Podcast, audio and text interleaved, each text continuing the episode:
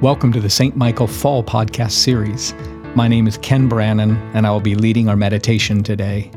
Our theme this fall is Building Our Future. This is a unique time in the history of St. Michael Church. God is calling us to take courageous steps forward. Together, we will build a future where the kingdom of God can be seen and known in new ways. As the psalmist says, Send out your light and your truth, that they may lead me and bring me to your holy hill and to your dwelling. A reading from Matthew chapter 5 verses 27 to 37. You have heard that it was said, You shall not commit adultery. But I say to you that everyone who looks at a woman with lust has already committed adultery with her in his heart. If your right eye causes you to sin, tear it out and throw it away. It is better for you to lose one of your members than for your whole body to be thrown into hell. And if your right hand causes you to sin, cut it off and throw it away. It is better for you to lose one of your members than for your whole body to go into hell. It was also said, Whoever divorces his wife, let him give her a certificate of divorce. But I say to you that anyone who divorces his wife, except on the ground of unchastity, causes her to commit adultery and whoever marries a divorced woman commits adultery. Again, you have heard that it was said to those of ancient times, You shall not swear falsely, but carry out the vows you have made to the Lord. But I say to you, do not swear at all, either by heaven, for it is the throne of God, or by the earth, for it is his footstool, or by Jerusalem, for it is the city of the great king. And do not swear by your head, for you cannot make one hair white or black. Let your word be yes, yes, or no, no. Anything more than this comes from the evil one.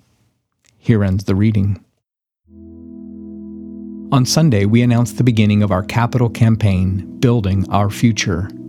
We have exciting plans to improve our gathering spaces, invest in education, and beautify our sanctuary just as our forebears invested in St. Michael Church over 75 years ago for the sake of their neighbors and to the glory of God, so we invest in our church for the next 75 years and beyond, confident that our gifts will bear fruit in ways we can't imagine. Many of us have already made a pledge to the capital campaign, and I pray that you will do so too.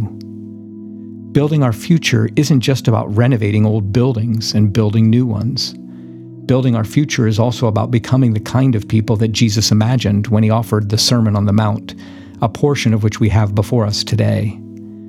Today's reading seems so harsh and extreme. We're not only called to turn away from adultery, but also to turn away from lustful thoughts.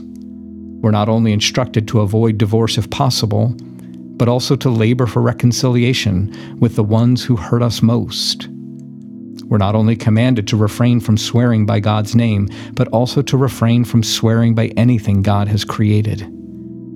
Jesus is not laying a burden on us to weigh us down or generate feelings of shame. Jesus is inviting us to look beyond legal requirements and become the kind of durable community that God intends a community that doesn't objectify or humiliate others, but honors them. A community that keeps its commitments, even when the going gets rough a community that is so secure in the love of God that welcoming strangers is second nature. Building our future at St. Michael isn't about building a physical monument to our greatness. Building our future is about taking another bold step toward becoming disciples of Jesus Christ. This means providing a suitable space where the community of the future can pray, learn, serve, and give but it also means shedding superficial expressions of goodness and giving our whole selves to God so that God may renovate, build, and beautify our souls and our community. Jesus isn't angry at the crowd in today's lesson. He just loves them too much to leave them where they are. He is challenging them to build a future worthy of God's name. Amen. Please join me as we continue with the Lord's Prayer. Our Father, who art in heaven, hallowed be thy name. Thy kingdom come, thy will be done, on earth as it is in heaven.